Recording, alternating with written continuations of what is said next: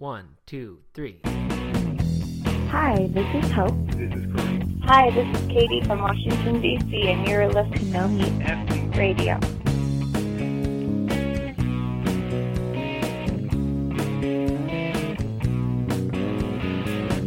Hey everyone, welcome to another episode of No Meat Athlete Radio. Doug, hey, how are you doing? I'm doing fantastic.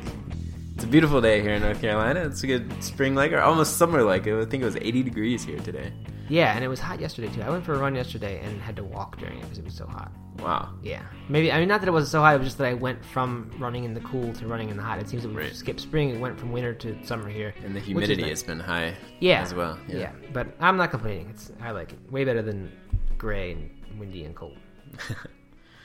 All right, so what we are doing in this episode is the same thing as we did last episode of No Meat Athlete Radio, and that is playing clips from some of our favorite No Meat Athlete Academy seminars. The reason we're doing that is because the Academy has just recently turned one year old. We're going to be relaunching it uh, in a way that we think is going to make it easier to join for more people, uh, and we'd like you to be a part of it. So we're playing some of our favorites just so you can get a little taste of it.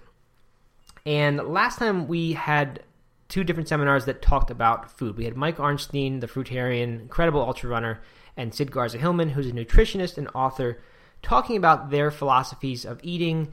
Mike's somewhat more extreme than Sid's, but kind of both heading in the same direction. Uh, and it's it's a diet personally that I'm that I kind of think is is pretty close to optimal. Um, I, I tend to want to include a little more fat than, than Mike Arnstein does, but but this diet of extremely high raw fruits and vegetables making up a large portion of your calories, plus some cooked food here and there, not a lot of oil if any, uh, some nuts, seeds, avocados, things like that, providing the fat. But very simple diet, but uh, and very high raw, but but one I think is not all that hard to adopt when you actually try it in this episode, we're going to talk more about uh, the practical side of things. How do you actually adopt a certain diet, or how do you find the time to do whatever it is? If it's get passionate about marathon training, or even get passionate about who knows starting a business, something just totally outside of fitness. Uh, we, we've got an episode. My friend Jeff Sanders, who actually happens to be my accountability partner. Um, we've got an episode of him talking about time and his his way to create time or free up time really comes from starting your day earlier and creating this block of me time in the morning. So we're going to get into that with Jeff, and then we've got another one coming up after that. And by the way, I should not neglect to mention that that all the seminars you're hearing, these of course are just small segments. They're they're 10 to 20 minute clips of seminars that actually range from an hour up to three hours in the case of Sid Garza Hillman's. They are all available in their entirety inside the academy. So people who do join when we reopen uh, or relaunch, they'll be able to get access to all these things right away. So I uh, just want to make sure that that is clear.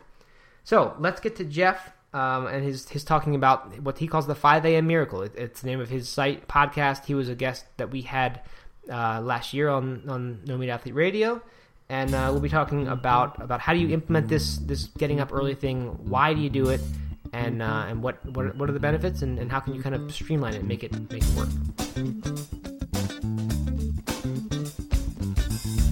All right, so uh, it's no secret that you're that you're a big fan of getting up early because uh, your stuff's called 5 a.m. Miracle. So, wh- can we just get started there? Like, what? First of all, why? Like, what? Like, what's why the morning? Uh, I guess as opposed to the night, or or just you know what what has this morning routine done for you, or have you seen it done for other people? Just waking up early, and and then kind of the the how to like for someone who wants to to get started with that. Where where do they begin? Great questions. I think the the first one is you know why is a phenomenal question because you know 5 a.m. can be really painful and nobody really wants to wake up early unless they have to or unless they've got a really good reason to do so. And so for me, the, the my 5 a.m. story began with a desire to work out before I went to work in the morning. That's where the whole thing began. I wanted to wake up and and have my morning routine be more effective. And I thought that you know if I wanted to actually ha- make time for fitness, I wasn't going to be able to do so unless I woke up and did it before work. Because at, at the time, this was probably two years ago, I was training for a marathon and I could not find a way to work out after work because I just got distracted. I got busy, and you know life happens later in the day, and so if I was going to make time for marathon training, it was going to happen before work. And that's when the 5 a.m. thing really kicked in for me personally. I realized, wow, there's a lot of power behind this. Like, if I wake up early, I have time to do the things that matter the most to me. And so to me, that becomes kind of the crux of the reason why you'd want to wake up early. It's not just because, you know, the sun comes up early, although that's nice, or because somebody else has done it. It's because it's going to have a personal and really powerful effect on your schedule and your goals. And so for me, it was it was in the beginning it was for fitness. Um, it's now transitioned to more so that I, I do it for personal development reasons, and I do so for you know dietary choices and my morning routine has become much more you know complex and a lot more things happen now in my routine but as far as reasons for doing it it really starts with you know when will i have time in my day to do the things that matter most to me? And for most people that time happens early before other people are awake in their house before they begin their day officially. Uh, the, that early morning you know time period when the sun's just rising or maybe it's still dark outside usually you're the only person awake in your house. It's, it's right when all these beautiful things can happen if you intentionally plan for it and you want that to be part of your day. And so, in terms of, you know, why would you want to wake up early? You'd want to do so because you have something that really matters to you, and the best time to work on it happens to be really early in the morning.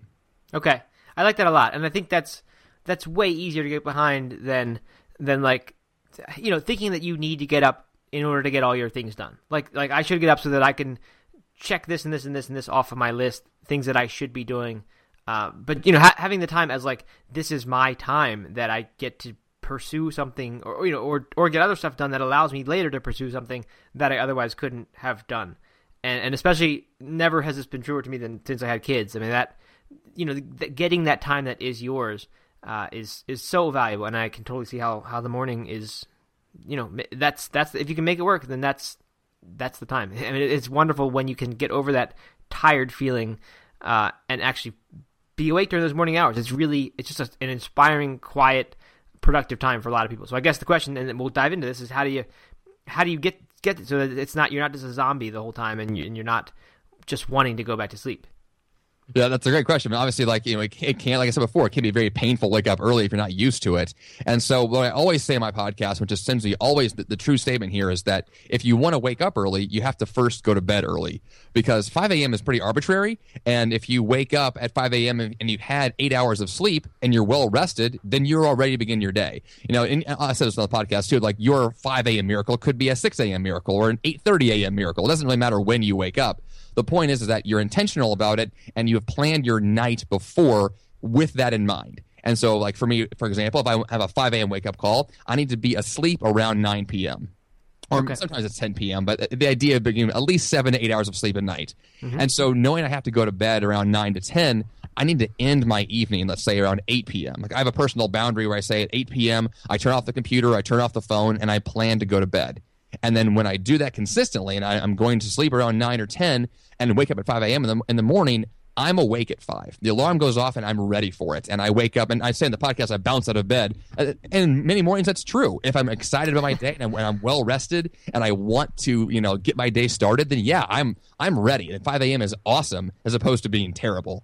And right. so where it really begins is that intentionality and that planning to say, here's how my eating routine is going to go so that that leads into the morning routine.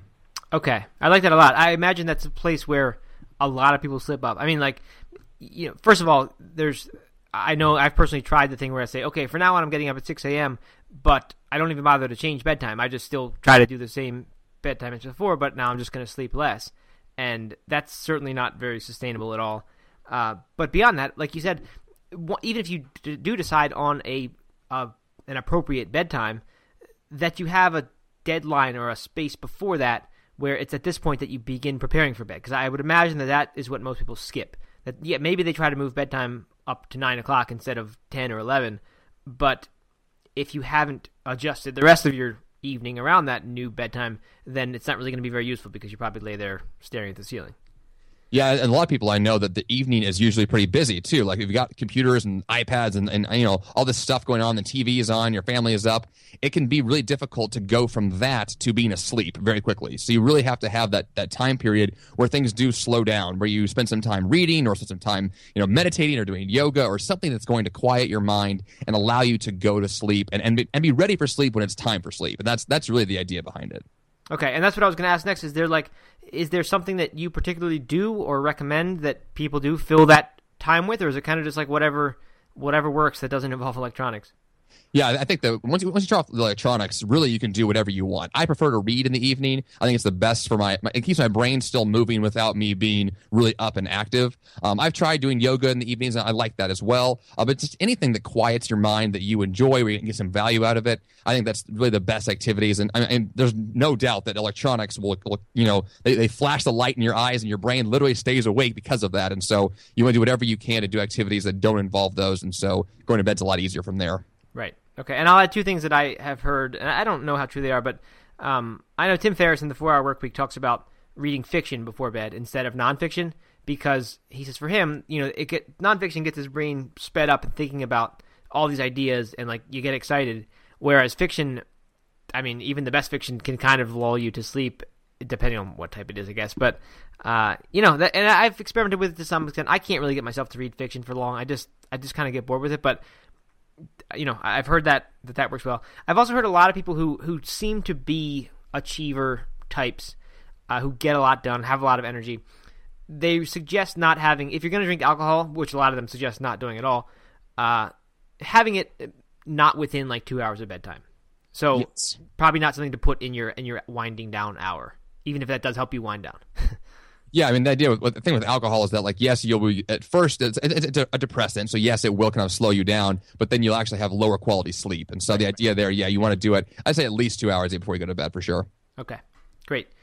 All right, good. So that's that's the night before. Uh, then what about what about when that alarm goes off? I mean, what's is there any other preparations? Because I know when people like are going to run the next day, I've heard that you can overcome some of the hurdles by sleeping in your running clothes or putting the running clothes right next to your bed, so that there's as few obstacles as possible between you and getting out the door. Granted, not everyone needs to run first thing. You might have a different routine, but do you do anything like that, or do you recommend anything like that? Oh, definitely. I, I think the the real hurdle in the morning is the fact that you're probably still a little bit asleep, and your brain's kind of in that coma mode where it's it's harder to think, it's harder to be motivated right at first. And so the, the first thing I recommend is have a really good plan in place to ensure that you are overcoming your natural tendencies. Uh, so for me, like it, it begins with a, a written plan. So I have my productivity task manager. that have my my plan for the morning written down already. Plus, I have the other things in place. So running clothes are, are laid out, bottle of water ready to go to drink right first thing in the morning. You know, whatever those things are that I can put in place to make sure that I'm going to overcome those natural desires to go back to bed or to not think as clearly or to t- kind of say, ah, I'll skip the workout today. Like I want to make sure that I'm not going to to lean on those you know those comfort mentalities and really instead say like I'm going to stick to my schedule because it's pre-planned and I've kind of guaranteed my own success by having the things in place that I need for my goals. And so, no doubt, the first thing I do is drink water in the morning because that's one of the very first things that really wakes me up and allows me to, to think more clearly. And then I also take my dog on a walk, which is a great way to kind of get my body physically moving. Uh, so that also helps me wake up. And then I have kind of a little more energy and excitement to begin my day when I get back to the house. And so I think having just kind of a few things you do first thing when you wake up that allow you to overcome that uh, is really powerful. Okay, good. I like that a lot, especially with getting yourself moving. I think that's a mistake I've made a lot. Is I mean, you know, for me, it's like that's not the first thing I want to do when I wake up. It's a lot easier to like say, okay, I'm going to read first or, or do a little bit of writing. But I think when you drastically change your physiology quickly like that, just by going from sleeping to moving, uh, it has a, has a way of sort of jump starting your your day and perhaps kind of training you that that when it's time to wake up, that it just trains your body to wake up because you get accustomed to waking up and then rather than lazily easing into the morning, actually kind of springing into action and, and doing something. Yeah, I mean, if you, if you really do want to bounce out of bed with enthusiasm, uh, you, definitely can do that, especially if you have a plan in place to, to, to move your body. It's a really good point that that it is very effective. And, and even if you follow up like you know, a, a morning walk with like some time to read or meditate or do yoga, uh, you're still allowing yourself the time to at least have, you know, I'd say like 20 to 30 minutes of, of being active, of moving around the house, of taking a walk so that you are more physically and mentally ready to do your next activity for sure. Right. And then was it you who used to, or maybe not, maybe you still do, um, talk about water before coffee? That that was like your your rule that I'm still going to drink coffee, maybe, but I'm going to make sure that I always drink water first.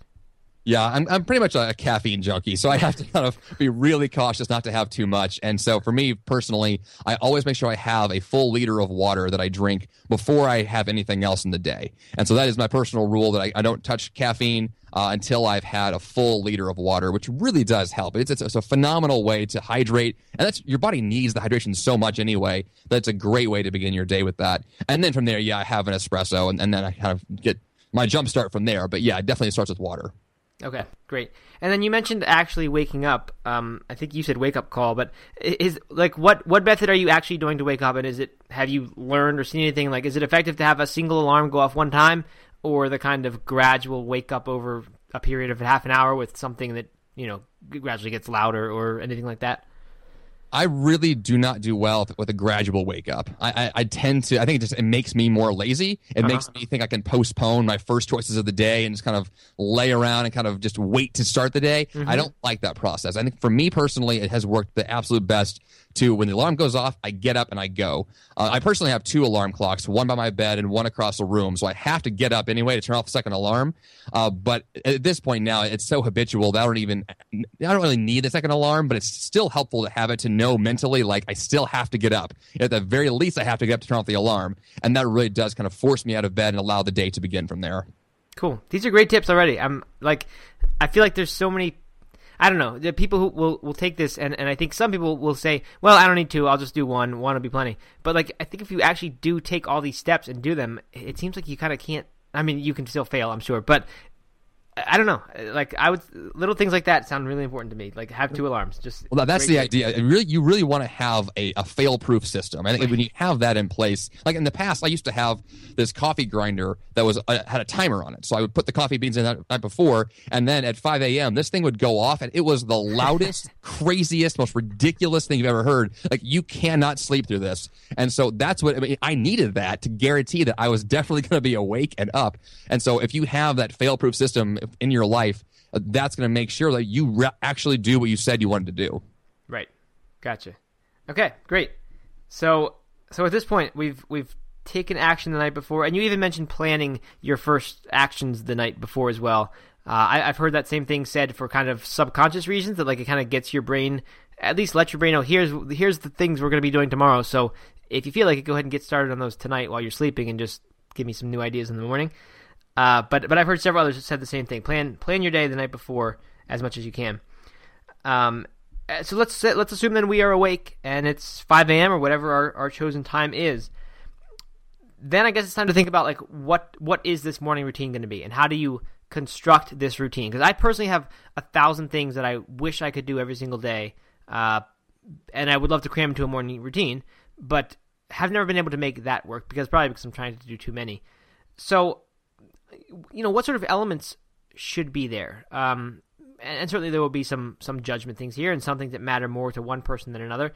But is there any kind of a basic structure to a morning routine or anything like that? We've mentioned starting perhaps with movement, but anything... yeah, I think the best way that I, I, structure my day really in the morning routine really depends on when the routine is going to end and, and, kind of backtrack from there. So, for example, if you know you have to be out the door by eight thirty to go to work, then your your routine really starts with a backward plan session from there. Say, well, to be out out of the door by eight thirty, I have to have had breakfast first and got my workout in and had my shower and, and whatever it is you would like to accomplish between your wake up time and your leaving the house time or your beginning work time. You really take that chunk of time and ask ask yourself like, what can I put in this time period that's going to be the most effective for me going forward.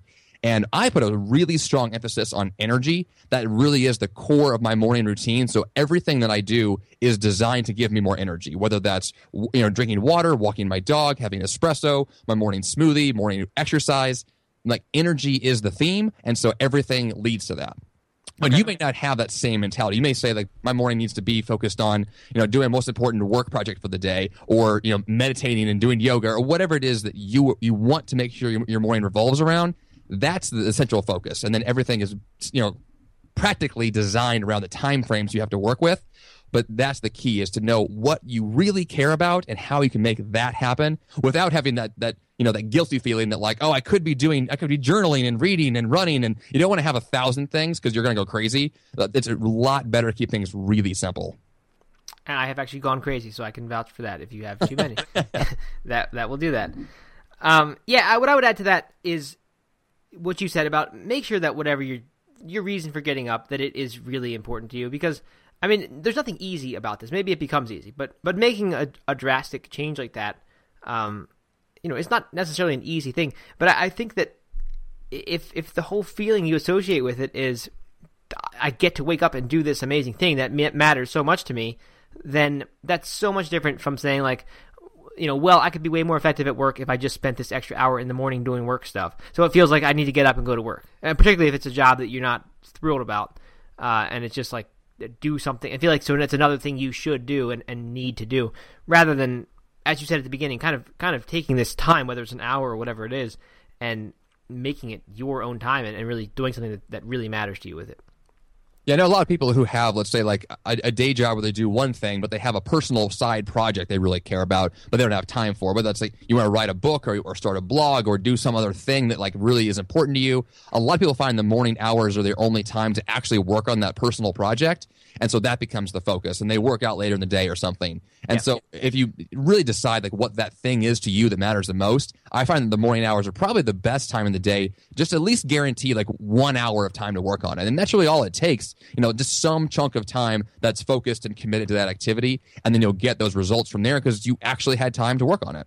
Yeah. And and you know little little bits at a time even if it's half an hour or an hour when when you put that into a habit that lasts for a year or two years, that adds up to a lot of time. I mean, that, that adds up to a serious amount of time. And then you've got the whole. So I know Jeff and I both you, we're both fans of, of Darren Hardy and his book The Compound Effect, uh, which is about this exact thing that you put it in little chunks at the beginning and you don't really see that any progress is happening, but you kind of accumulate this this body of work, so to speak, that that after a year goes by or two years go by, you've put in a ton of time uh, and and you can create some pretty amazing things. I mean, this I know this is how I started No Meat Athlete. I was getting up. I was in grad school at the time, and I would wake up instead of at seven. I started getting up at six, and I would just do what it took to churn out a blog post like every single day back in those days. Um, and and you know, over after the course of a year of doing that, it's like there's a whole website now full of posts and Google sending traffic. So not everyone wants to start a blog, of course, but the point is, little tiny things can can eventually lead to to big big changes down the road.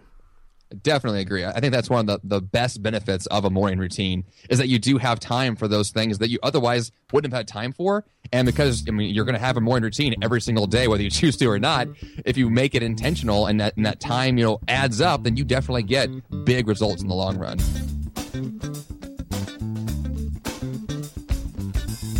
All right, so that's Jeff Sanders of the 5 a.m. Miracle. And uh, that, that relatively short clip is part of a much longer hour and six minute seminar.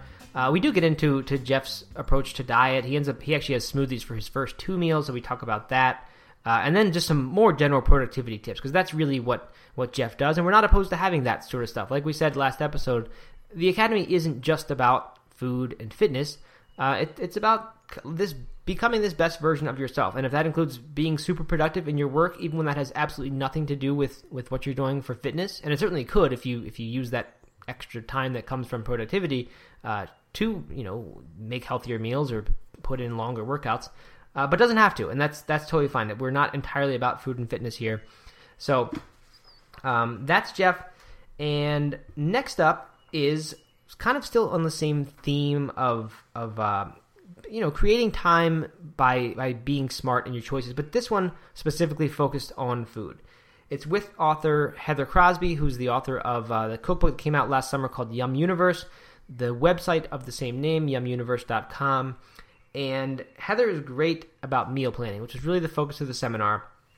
Uh, but in this clip we're going to get into some of the tips that she talked about. She had lots and lots of time saving tips as well as things i don't know if you call these time savers but uh, the idea, Doug, of like soaking nuts and beans the night before and just kind of always being on a schedule where you're always soaking something. I know that's something that you are, you know, that, that kind of resonated with you is just sort of a uh, interesting tip. Yeah, I would say that out of all of the seminars that we did with the No Meat Athlete Academy, out of, out of all out of all twelve of them, this was the one where I got the most actionable uh, tips that, that that my wife and I actually put into action on a daily basis, mm-hmm. and um, and you know, I just I think that those they they do save time, but they also make it uh, these simple things that you can change and, and set up on your daily routine can make a big difference in the how you're actually putting the healthy eating into action and what steps you're taking and, and saving time there. So uh, I really love this seminar. I like Heather's philosophy, and I'm, I'm excited that we're going to share it today.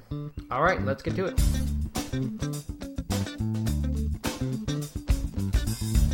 at least considering changing the I'm too busy mindset, um, that there's not enough time to cook.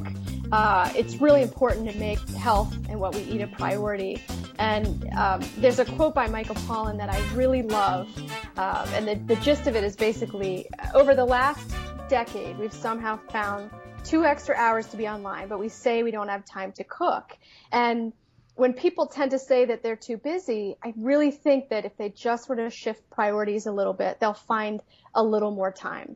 Um, we just have to give more weight to the goals that we want um, and the life that we want for the long term versus what we want in the moment, whether that's our favorite TV show or some kind of distraction online or something like that. Um, I don't think that meal prep and planning um, should always be, or meal prep and then the eating should always be something that happens fast. I know very well what busy is like, um, but I also know how slowing down a little bit, how how healing that can be. So just before you start anything, just really wrap your mind around trying to get comfy with with letting go of the glorification of busy, pretty much. Right. Um, that's a really good first step, I think. Um, but with that, I do have lots of tips for saving time and and stuff like that when you're planning your meal and then when you're actually your your weekly meals and then when you're actually starting to cook them. Um, so let's see. Depending on how new you are to, to meal planning, again, make sure that you're only doing a couple days um, a week to plan, and then every week. Something you want to consider is to try to get in the habit of soaking something. Um, soaking legumes and nuts and seeds is a great way to help make sure that you're assimilating all of the nutrients. And I know that a lot of people say they don't have time, so they're going to use canned chickpeas, for example, and that's okay. Um, but it's nice to start practicing getting in the habit of soaking something. So at least once in the week, soak something. Um, you can rinse it and then store them even uncooked in the fridge until you can get to them and cook them. Um, or you can soak them and then when you go to bed at night, you can put them out in a bowl and put a little towel on top and go ahead and get some sprouts going. But try to do something that's a little more out of the box like that, um, and and try to get that to become a new habit. And then you're going to want to make sure that you have some cooked ingredients on hand, like cook the chickpeas, cook lentils, cook some grains, buckwheat, rice, whatever, and just keep it in containers in the fridge because in a pinch you can always grab an onion and some garlic and some pepper and veggies and either saute it or marinate it and toss it all together in a bowl with the cooked grains already. And this is, um, I really like to keep seasoning mixes on hand for this reason. Like I always tend to have jerk seasoning or some kind of fixins for an Asian style sauce, taco seasoning, Montreal steak seasoning, something like that around. Cause especially like this past couple months with writing the book, I've been too busy to come up with really creative meals for myself. But in an effort to get all that color and variety in, I just take all the veggies that I have in the fridge, toss them um, with you know cooked grains that I already have or chickpeas and the seasoning mixes, and you can put them in a wrap if you keep tortillas in the freezer. You can put them in a bowl. You can make them into a salad. You can add veggie stock and turn it into a soup. Um, if you really just prep and keep all of these individual ingredients around, have the seasoning mixes, you can throw together meals really easily. Yeah, I liked it a lot. And I, one thing that I would add as far as the way to do that um, is is like if you're gonna if you're making beans for something, or if you're making lentils, or if you're making rice or quinoa or whatever, just make more of it than you need, and then you'll Right. have extra that you can put either in the refrigerator or for longer term you can stick it in the freezer for the most part, and it might take a little more planning on your part to to remember to pull it out ahead of time. But uh, I mean, doing that is great, and that can that could change everything. I mean, as far as like what you choose to eat when you haven't really planned. Um, Right. And, and then when that meal becomes uh, like one of your healthiest that you eat, which which for me that's how it has kind of become. Like the one I don't plan is actually when I eat the healthiest because if I'm planning, then I'll go make some sort of fancy, you know, Isa Chandra Moskowitz thing that has Right. seitan and oil and all kinds of stuff.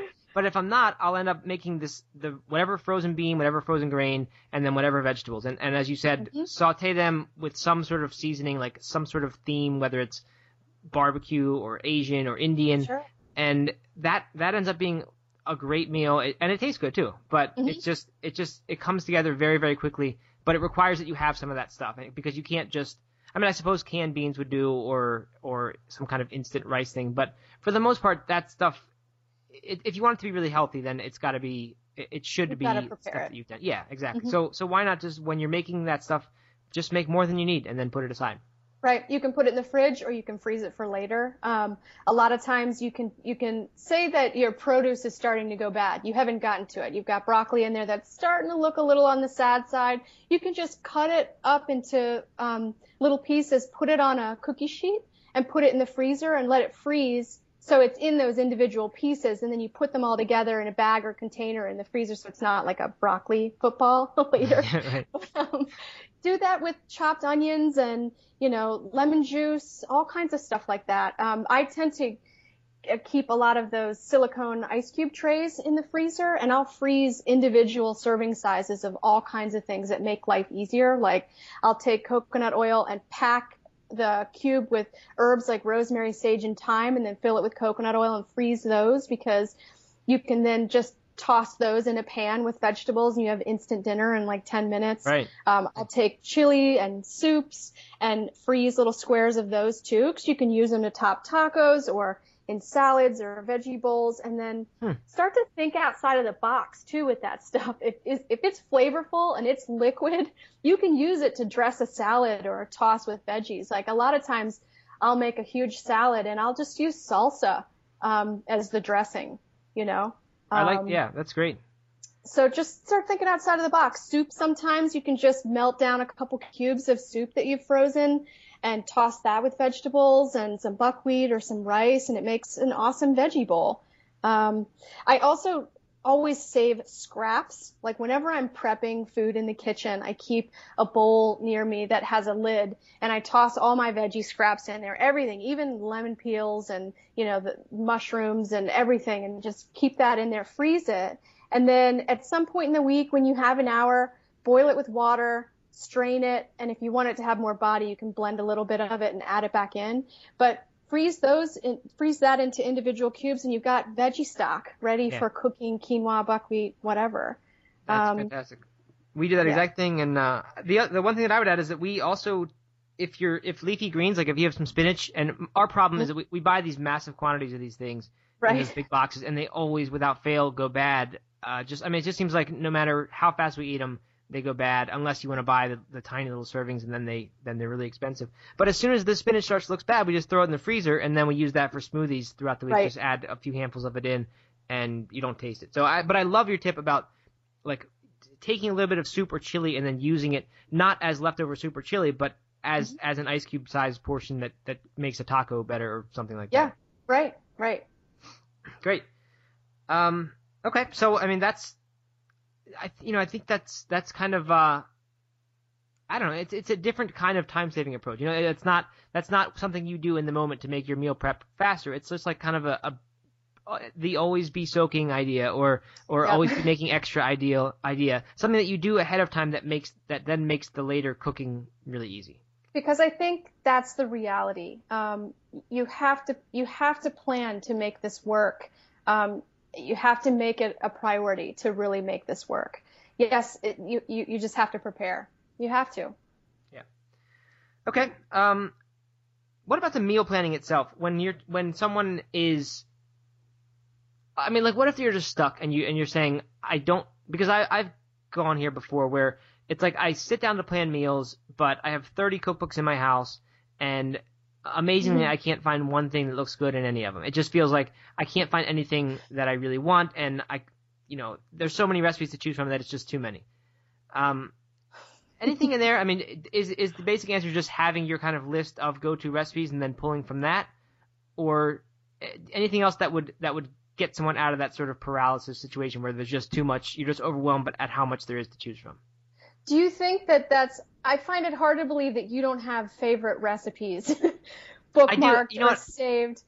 Maybe it's just the day. Maybe it's just not a good day to meal plan. like if you're Yeah, not could be. feeling it, you're not feeling it. You know. Yep. of course. I, I I know that. I mean, the answer in my problem is that I I like never want to do the same thing twice. I just I just always want a new meal that I've never had before, and I think Okay. that's that's my problem. So I don't have the favorites that I keep coming back to. Um, although I ultimately do because that's once once we have nothing, then I end up saying, okay, what can we make in half an hour that that we know is reliable. So um, no, but the, I guess the only the thing I found for dealing with that is to choose a theme sort of idea and say like, okay, so so on this day I'm gonna have, or not this day, but this week I'm gonna try to make some Italian food, or or um, we have a bunch of zucchini in the garden, so I'm just gonna look up zucchini recipes. And once you have that little bit of focus, that something to to narrow down 95% of the recipes to to say those are out. And now I have to, to look up zucchini in these books and see the few choices I have. Then it becomes very easy for me to, to choose because it's like now I have this this constraint to my to my planning and I and I can do it very easily then. I think that's an awesome idea. Um, I would maybe break up a theme like that into maybe a couple days of the week. So you have maybe two or three themes, just so you're not eating nothing, you know, but Zucchini. tomatoes, right? you know, the whole week. Yeah. Um, but I think that's a great way to start. Definitely. Cool. All right. So, um, let's get into a few more of these of these just kind of specific things, and I think these aren't going to apply for everyone, but um, for the right person, you know, a tip like like hopefully what I think we're gonna have here uh, can just be a lifesaver. It can just kind of change everything. So I want to first go back to what we mentioned earlier, the idea of cooking for someone who, like, if you're cooking for a household of different diets, and I think the very obvious one that, that comes up most often, at least for me, who I people I talk to, is if someone wants to become vegetarian or vegan, and their their spouse or significant other or roommate or whoever that they do the cooking for doesn't want to do that. Right. So what what do you do? And and similarly, I mean, it might just be picky kids who who don't like a certain ingredient. Um, what what's your what's your approach to doing that? To cooking different ways for one person? Is it just kind of developing recipes that that work really well for that? Pretty much you start from the most difficult scenario and and if you make that if good good food is good food so if you make a really tasty recipe that everyone likes then you can you can serve that and easily add animal products to that once you're getting close to wrapping up or halfway through where you don't have to prepare all the different meals. Um, most of my meal plans, con- all of my meal plans consider this and in the tips with each recipe, I offer up what proteins, can, animal proteins can be added, where you can add cheese or eggs if you want. But basically, if you, at least with my recipes, I can speak to the fact that they all are tasty to start with and then you prepare them when you're like 90% done you can add a pre-roasted chicken or some cheese on top and then you're not having to create a bunch of different meals